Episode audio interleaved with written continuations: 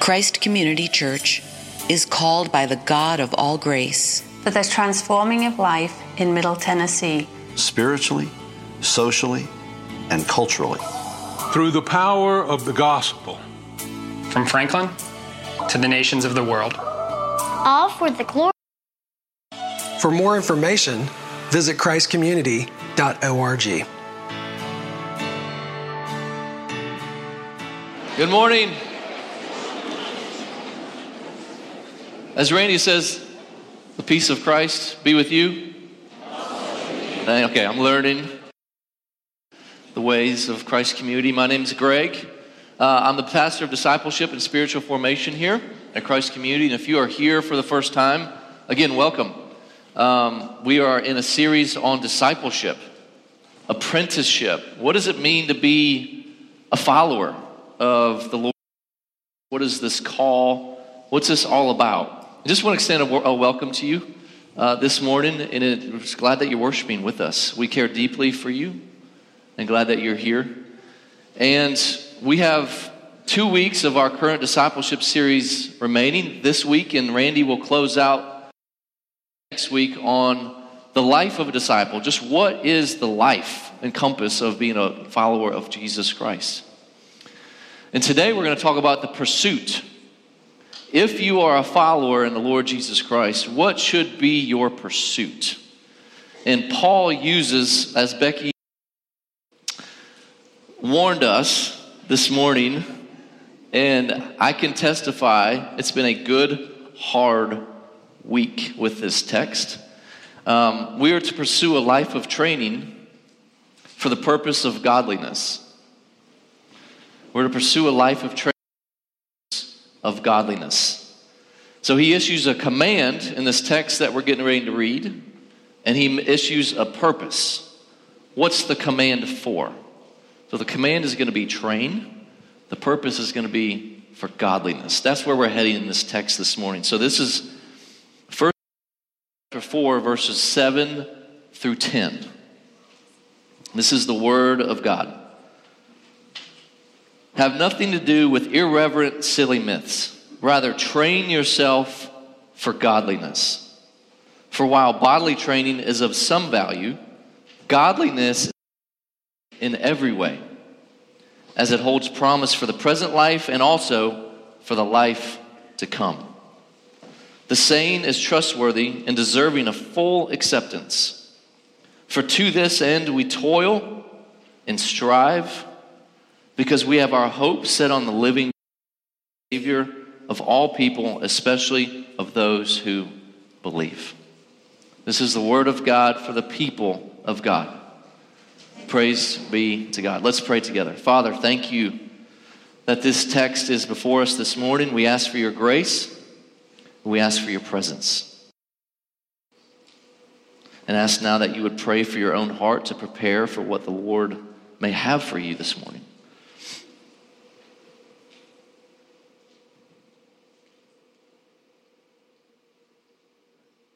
Pray for the person to your right. Pray for the person to your left.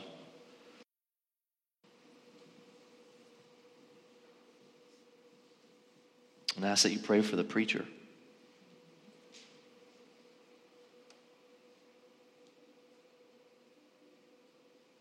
And Jesus, we ask all this in your mighty resurrected name.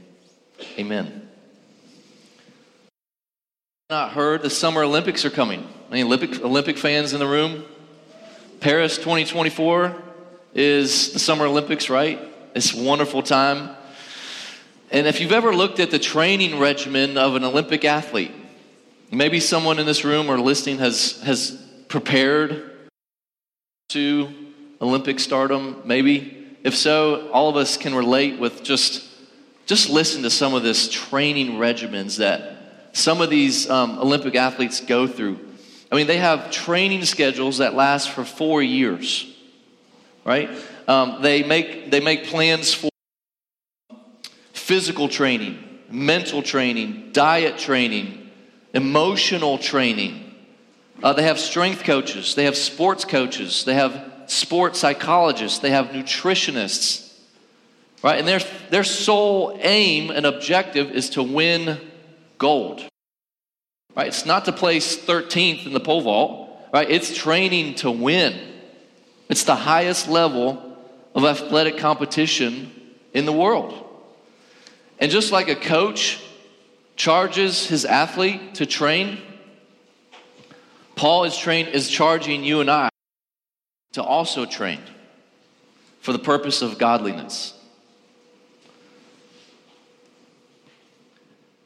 One of the many commands, and it's puzzling and it can be perplexing, but there are many commands that Jesus gives his followers.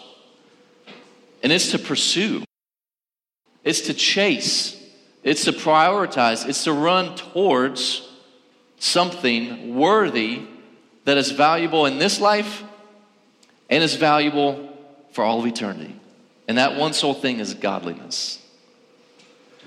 And at the same time, this text preface.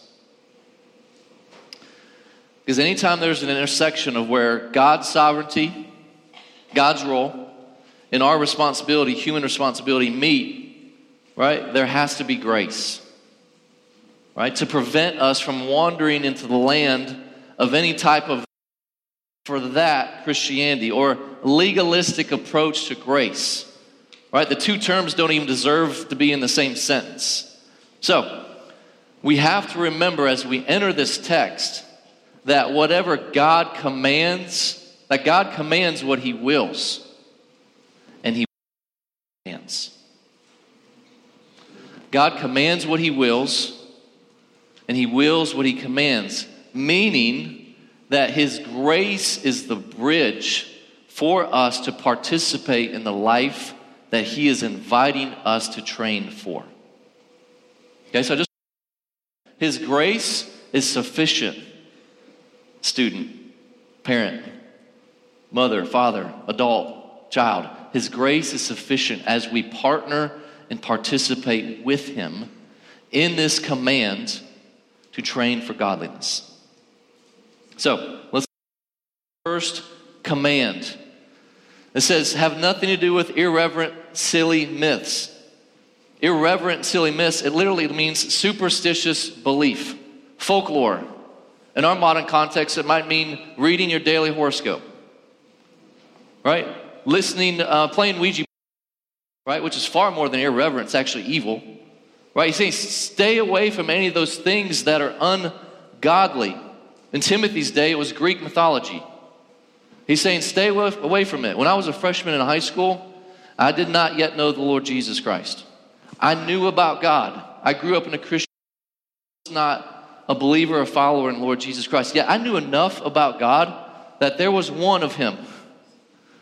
Right? And then when Greek mythology came in in my English literature class in freshman and stuff, I mean, it confused the daylights out of me. Right? There's these myths coming into me like, is there now, Greek mythology, there's all these different types of gods of the sea and of the sun and of the, of the weather. And it just killed any type of spiritual path that I was on. Right? And that's what Paul is saying here. He's saying, stay away from it, resist it, run away from it. Refuse to be distracted by the controversies of the day. Refuse to be pulled in to the, the, the, the politics, the sports, the education, the religion, all those things that distract you. Now, it's wise counsel to also say, stay in, yet not to the point where it's going to separate you from your pursuit of godliness. Is that fair? I mean, he's saying, stay aware, but also stay awake, stay away from those things that are going to pull you away from the gospel.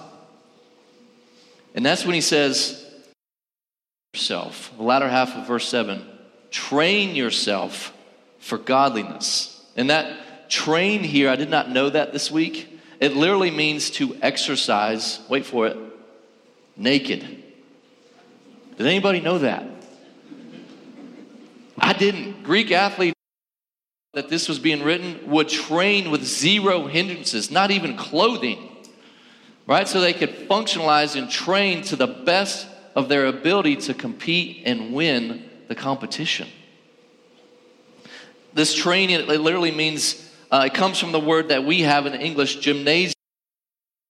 So one commentator interpreted the, the verse this way gymnasticize yourself for the training, gymnasticize yourself for godliness. It means to train, it means to work, have zero hindrances that are in the way. And we're going to talk about what godliness means in a minute. The fact is that we're to train ourselves like an athlete trains to compete at the highest levels. The Christian, the disciple of Jesus, is also to train unencumbered. Resist. What's in the way? Uh, athletes discipline themselves to get in shape, and many of us have played athletics. Some of us may still compete. Students, you're in athletics, right? It's you have to prioritize the time. You have to commit your mind, your body, all of your existence to the workout. Yourself from distractions. You have to deny yourself the, the simple luxuries in life. You have to remove what's ever in your way of your practice, your training schedule. And as disciples, we too are to discipline and practice self discipline to train like that of an athlete. We must prioritize our time. We must remove those hindrances that are in our way. We're to untangle ourselves from distractions. We must work toward the accomplishment of godliness. Now, we're going to talk about how that happens. But the idea that Paul is after here is that we must train ourselves spiritually. Eugene Peterson, the author of The Message, he interpreted this, tra- this text this way. He said, Exercise God, there's no spiritual flabbiness allowed. He's saying, trim, cut. Last week we talked about pruning. What can you prune away to put yourself in position to just meet with God and train for Him. This word train, it's an ongoing process. It's not a one time thing, right? There's a continuation. No one can ever say, I'm godly until you see the Lord Jesus Christ, who fulfills you in His perfect godliness at the day that you will meet Him face to face. In the meantime, this training is an ongoing process. It's a commitment a lifetime commitment. It's also an active invitation. It's not a, this is not a let go and let God thing. It means get involved, get in the gymnasium and begin working out. And it's a command, it's not a wish, it's not an option, it's not a suggestion, it's not a hope that Paul has for Timothy. It's a command from the throne of God to his people to work out your salvation, to work towards the purpose of godliness. And Paul makes he takes this athlete metaphor in 1 Corinthians chapter 9. If you have your Bibles, you can turn them on or turn just a moment. Look at this metaphor that he provides more context. 1 Corinthians chapter 9 verses 24 through 27. He takes this, this metaphor just a little can provide context for us. Verse 24, he says, Do you not know that those who run in a race all run, but only one receives the prize? Run in such a way that you may win. He's saying it's not just on the field, or you just made the team, or to be in the race. Run the race to win. You're a disciple of Jesus. God is alive in you. He has saved you through the grace of Jesus Christ. The Holy Spirit is guiding your feelings, your actions, your salvation is secure. It cannot be lost. That's worthy of praise for the rest of our lives. And at the same time, it's time to learn what it means to be a disciple of Jesus inwardly and outwardly.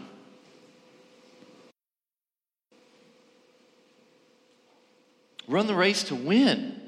Pursue godliness. In verse 25, he continues, he said, Everyone who competes in the games exercises self control in all things.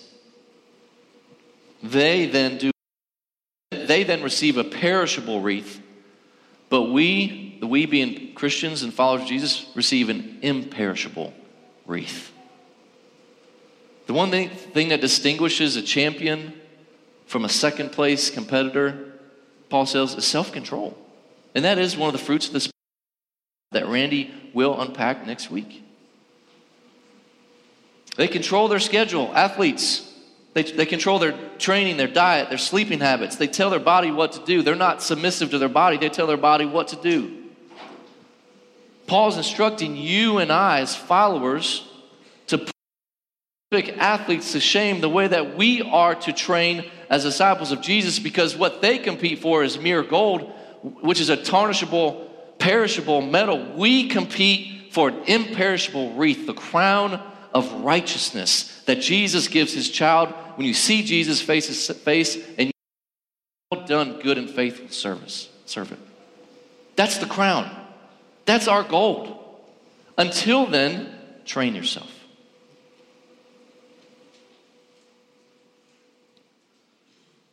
So how can this be applied to us? How can you apply this?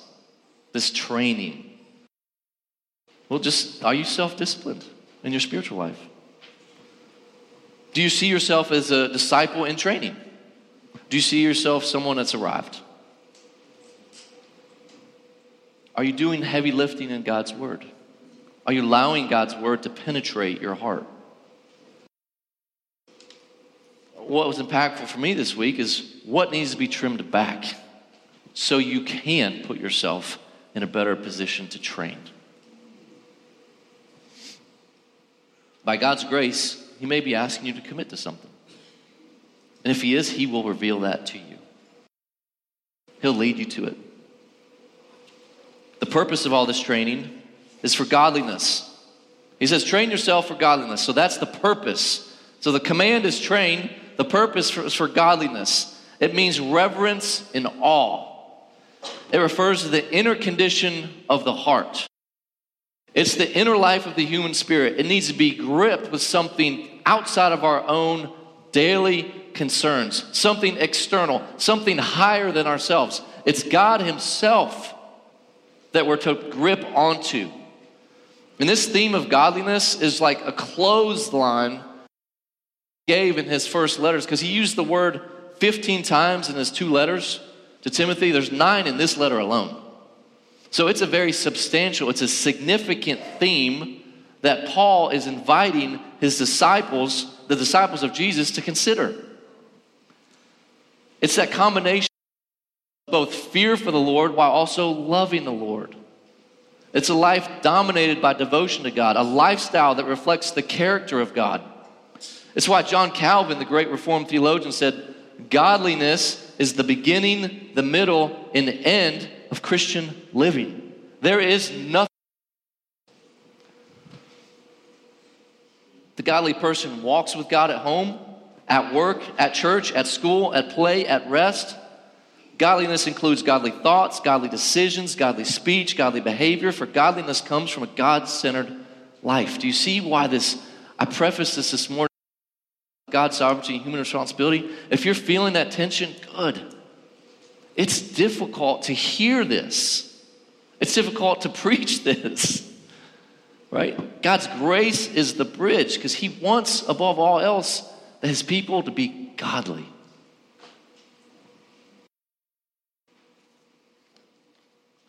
Think about training this way when pure water flows through a rusty pipe, even the water becomes rusty because of all the impurities it passes through.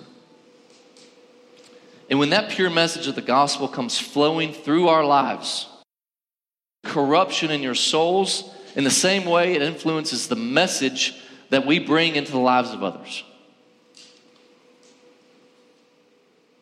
So, what Paul is saying to all of us is that we are more important, the more, the more important thing is who we are becoming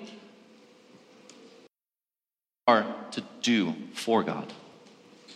And I have a personal experience with this. This is a quote that's in my office that God cares more about who you are more than what you do. It's important what we do for God.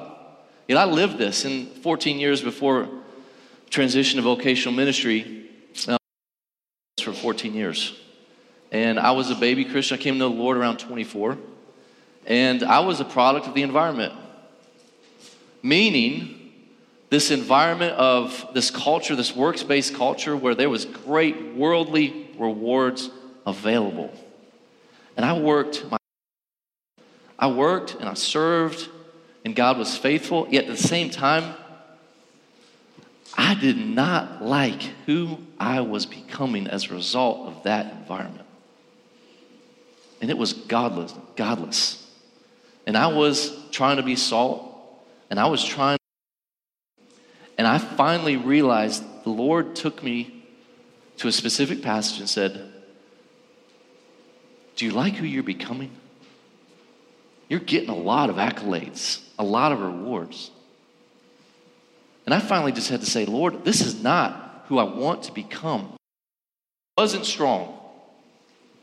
I had it, but it was not good, fertile, deep rooted soil where the root of gospel of grace could take root. It was being built through that struggle. Yet at the same time, I came to learn that our godliness is more important than our gifting. Our walk with God is more important than our work for God. Our holiness is more important than the platform that God's given us.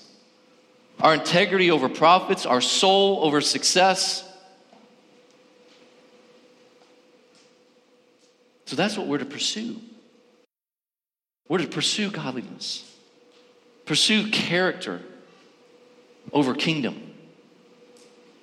God's character being built in you versus building a, ki- a kingdom for yourself. In verse 8, Paul says, here's the value. What's the value? Bodily training is of some value. Godliness is of value in every way because it holds promise for the present life and also for the life to come. He's saying bodily exercise, it's one, dimension, it's one dimensional, and you can't take it with you. Because the gospel says that the renewal of all things, you get new bodies, you get glorified bodies. That's the hope of the gospel. I've lived athletics, many of us have. It requires a lot. It requires dedication, it requires determination, right? It, it requires physical training, rising early, sleeping, self restraint, training when no one's watching, self motivation. All those requirements served me well so I could physically compete at a high level.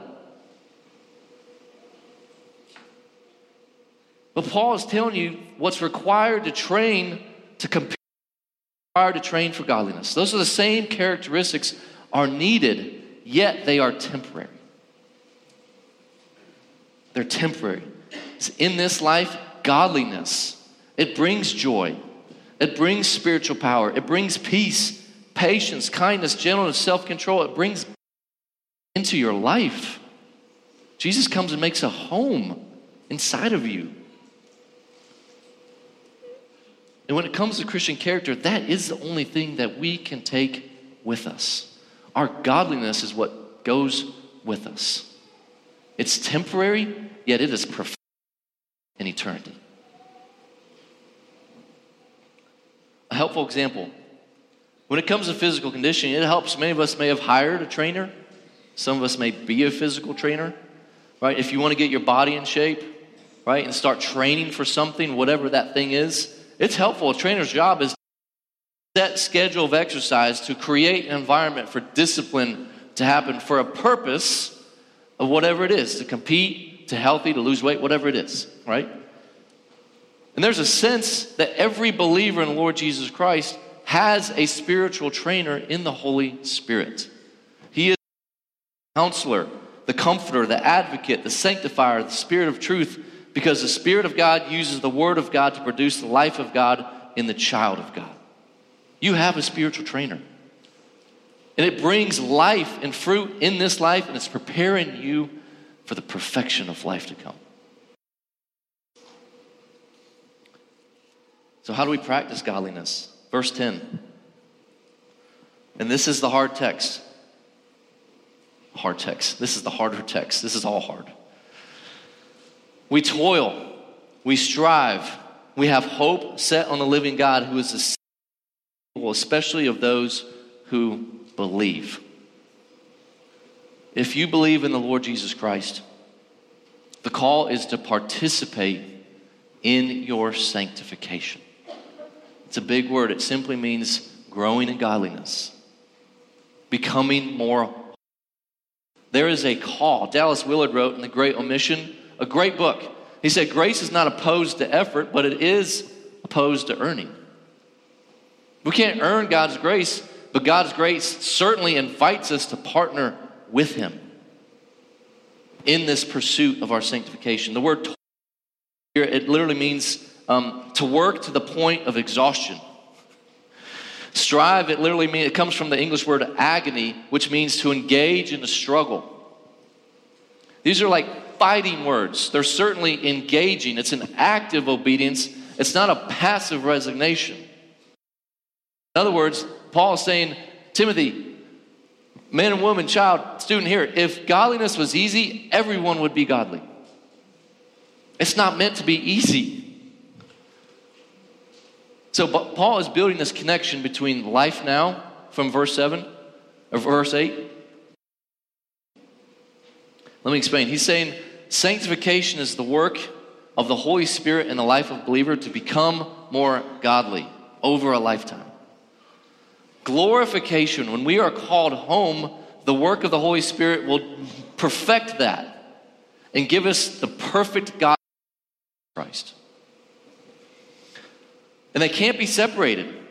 The godliness begins in this life is the root of our glorification. Our glorification is the fruit of our sanctification. So, what we do in this life, the godliness that Jesus is providing and building inside of us, will bear fruit for all of eternity.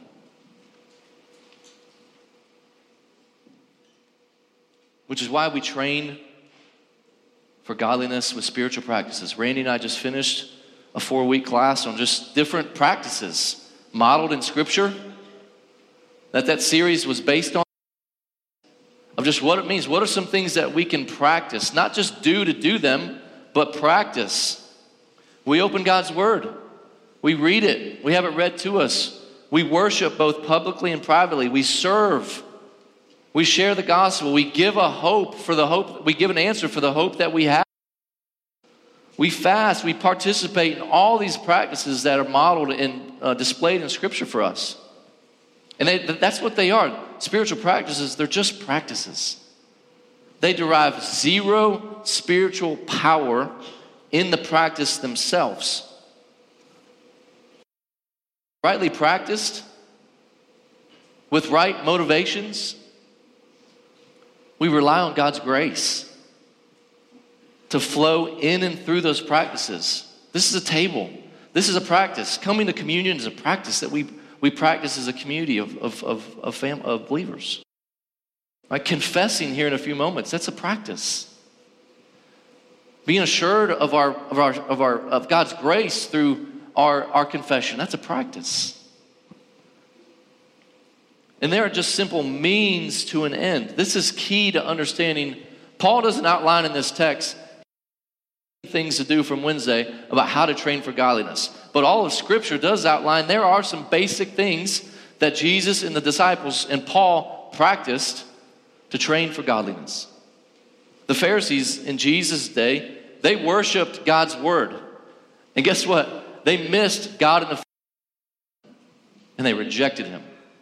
Right? Their practice of worshiping and memorizing God's word was a means to an end. It was works-based righteousness. Now, I do have an example for you.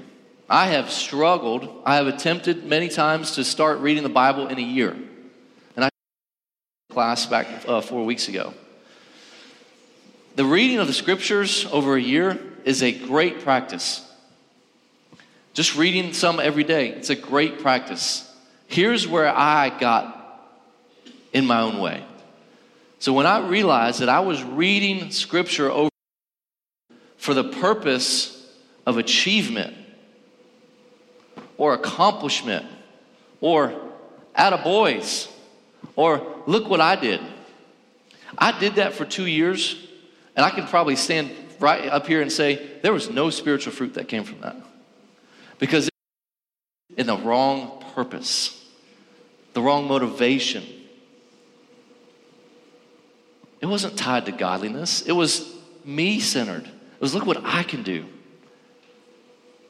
And if you're doing that this year in that practice, that is a beautiful practice. I exhort you as one of your is your motive? What's the purpose for that? There are godly purposes for these spiritual practices. And Timothy and Paul saying, make godliness one of them. God can meet you where you're at. When I was applying the wrong purpose to this practice of reading scripture in a year and rename it from this text, that God will just use it to conform me into Christ likeness, guess what? The practice became a joy. It wasn't a drudgery anymore. I was not doing my spiritual chores. And there was, there was a punishment coming. And I got to fall in love with God through His Word, where the Word is a means to God. We don't worship God's Word, we worship God. Scripture is simply a means, it's a vehicle to fall in love with Jesus. And that is the great, the great key when it comes to any practice. They hold zero value. They're, they're all they're meant to do is put you in place of God's grace.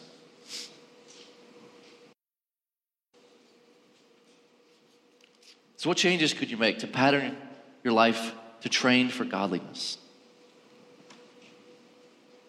The greatest gift you can give anyone is your own personal relationship with Jesus. Your own personal godliness. Your own. That's the best witness. Answers for Bible and gospel and life's hardest questions, there is a place and a time for that. And also, your own character is a good witness as well. Because that's the life of God in you, going through you.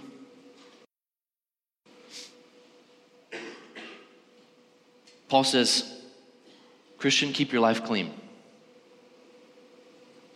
Keep your hearts pure. Defend your heart from the impurities of culture. Keep your lives holy. Be devoted to God. Make room for God. And His grace will meet you. And His grace will empower you go there. So, where we started, this divine dilemma as we close, this God commanding what he wills and God willing what he commands, he ultimately sent Jesus Christ to fulfill and model what true godliness is.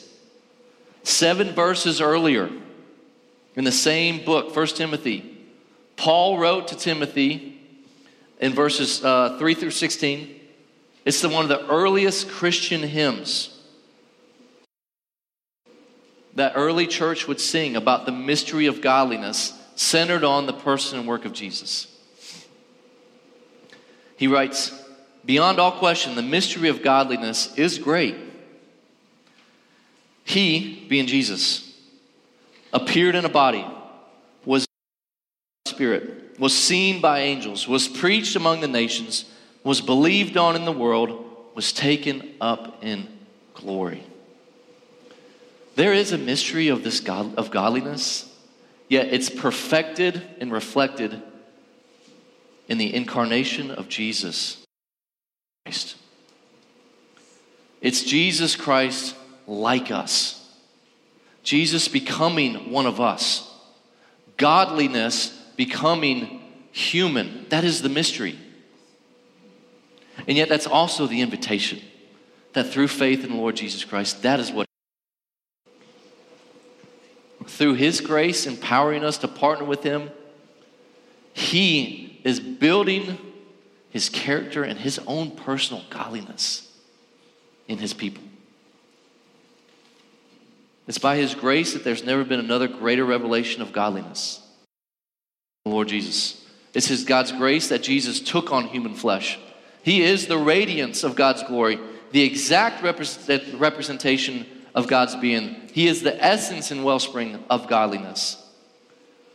The fact that Jesus became like you and became me. That's a great mystery. It is. In this pursuing godliness as a disciple of Jesus, it's a command. And God's grace will bring you and His church there. And how it all works, it's a mystery. But it all points to the person work of Jesus. Believe on Jesus. Worship Jesus. Testify to his grace in your life. Train for Jesus. For his return. Longing for the day when you will meet the perfect God man face to face. And you will do want, want to do nothing else than to give him praise. Let's pray. Father, thank you that your gospel does all the work, yet you invite us to experience you, to encounter you through song, through preaching, through sacrament, through confession, through community. Lord Jesus, you are in all things in your creation. We give you thanks. You are the great mystery, Jesus, but you are the true, the true Adam. redeeming a people for yourself. And we ask that you do that now. In Jesus, your name we pray. Amen.